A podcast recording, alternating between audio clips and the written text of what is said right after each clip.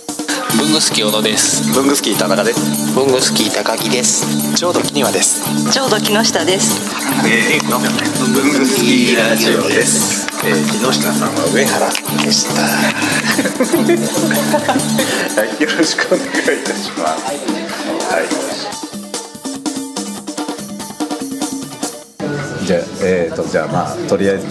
お久しぶりです文具スキーの皆さん前回はですねえー前回はねあのブルースのね収録で1月ですねいやその後やってるいや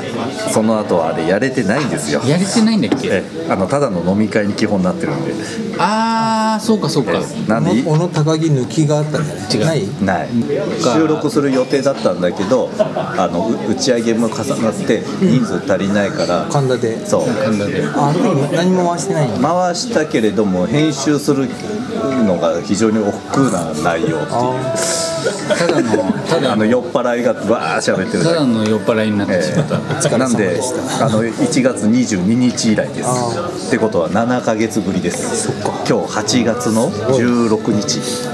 始まった当初は月に1回はややっていたこの情熱がどこへ行ったのかっていうこのままのペースでいくと次収録来年ですよ来年ですね これ今日年内最後の収録になるかもしれないというお疲れ様でしたいい良いお年をねというわけでね、そうそう2019年振り返りましょうかね。振り返りきれない。今年もいろいろ出ましたね文具がねというわけでね、もうさ早々に来年の話をしようかなということで、あちょうどいいじゃないちょうどいいんですよ。というわけでね、ちょうどいい今日ちょうどいいんですよ。ちょうどちょうどの木庭です。はいじゃあ改めてゲストを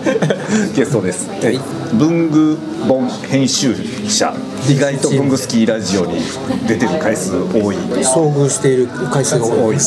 顔がすごい合わせているというわけで 自己紹介お願いいたし ます。ちょうどの木庭でございますちょうどの木下です。ちらちら見ないでください。ええー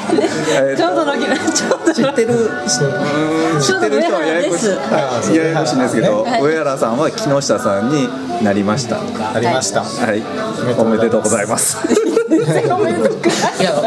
おめでとうですよある意味そうですね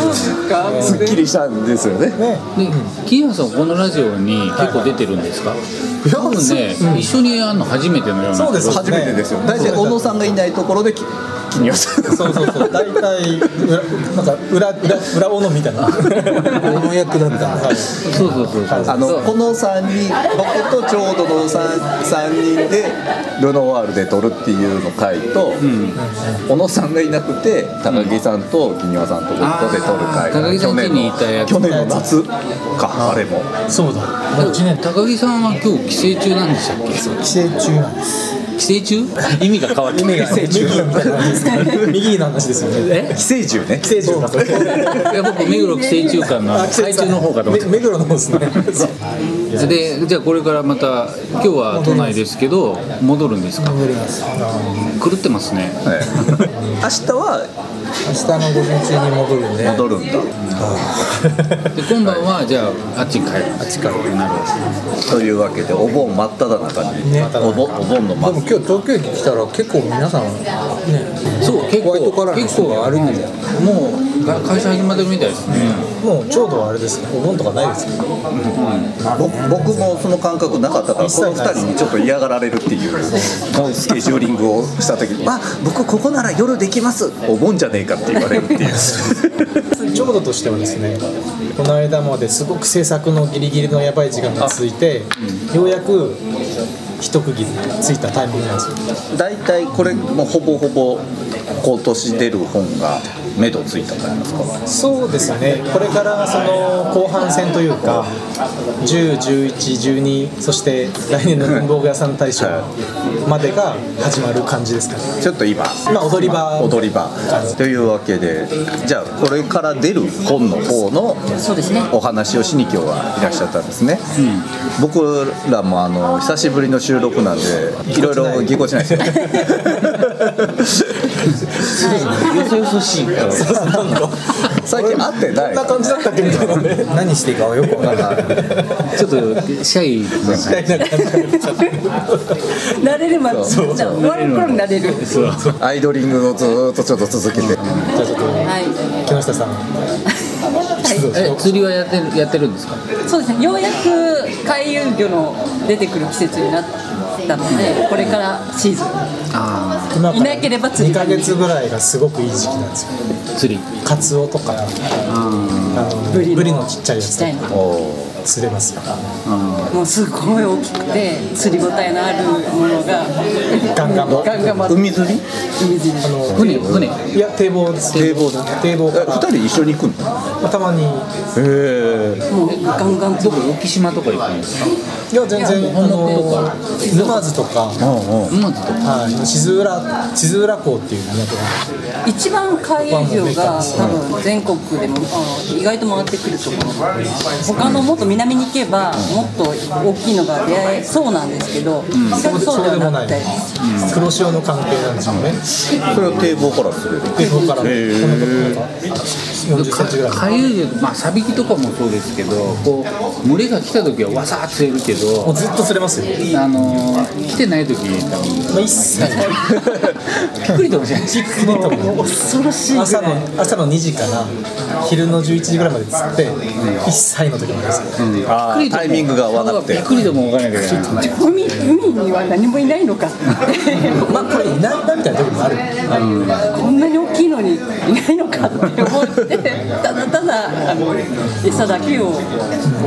あげ巻いてる巻いてる、サビキだったら巻きますもんねもう巻いて終わるっていうえ餌をつけ針につけてやるわそうけでじゃすあないのエビですエビエあービでカツオを釣る釣るであのぐちゃって潰したあの置き網でしたっけ、はい網をこう、そうバサま、巻いて呼ぶね呼ぶ寄せる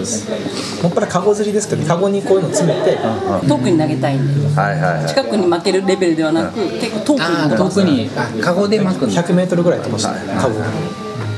昨日僕昨日僕釣り具屋に行ったんですよあって言ってましたねもうだいぶうまかったのでも多分種類が違うんであのそうなんですよ技技を見て技をで棚子とハ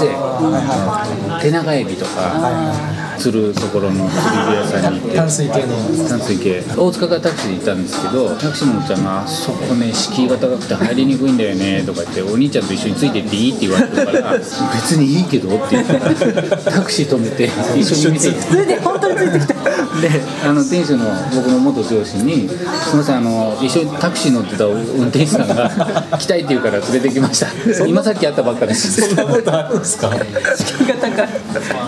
本当だ本当入り口は敷居が高いんですよねまた中も敷居高いんですけどあの20万40万の差があるんで土曜日しかやってない日本で一番多い釣り具屋さんとして有名でで退任してから専業で今やってるんですけど水木金も開けたんですけど土曜しかやってないが有名すぎて水木金誰も来ないでも全国からマニアが集まる超有名店で来来月もあれに特集されるって言ってましたすごいですね一回行ってみてください面白いから土曜日に土曜日じゃない水木金水木土曜日は客がいるから水木金に行った方がいいこれこれって海釣りだからねちょっとえいやでもあ釣れるかな分からないかなんまりこっちの話はしないあそうなんかあれずやりたいんですぐらいな感じで行った方がいそうですねまあね興味ありますみたいなじゃあ2時間いで手帳見せてくださいって言ったら釣り手帳見せてくれるちょっとそれ気になるよね手帳は気になる手帳見せてくださいって言った時でこいつなんで知ってんだろう そうだ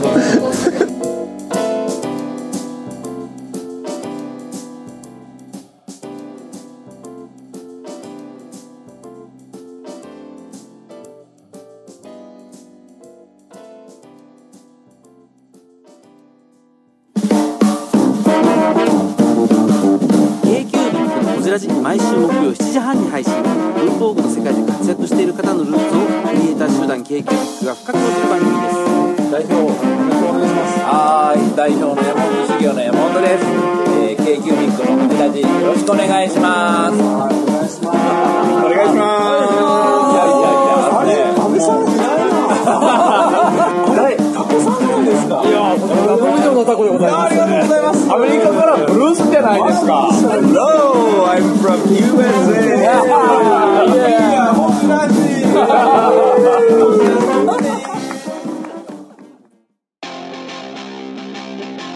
いやー文具好きラジオもお便りとか欲しいですよね欲しいですねもう反応欲しいですね、というわけでどのようにすればできますかえーまず文具好きの会員の方はログインした後にコメント欄に記入ください TwitterFacebook などの SNS でもお待ちしておりますメールは bungusukradio gmail.com 文具スキーレイディオ gmail.com までお送りくださいあとラジオにハガキ書きたい時ってどうすればいいんでしたっけあそれはですね工作士のご自宅まであああの東京都大田あ区ちょちょちょちょダメだダメだダメだダメだでは皆さんお便りお待ちしてまお待ちしてますすこんな感じですね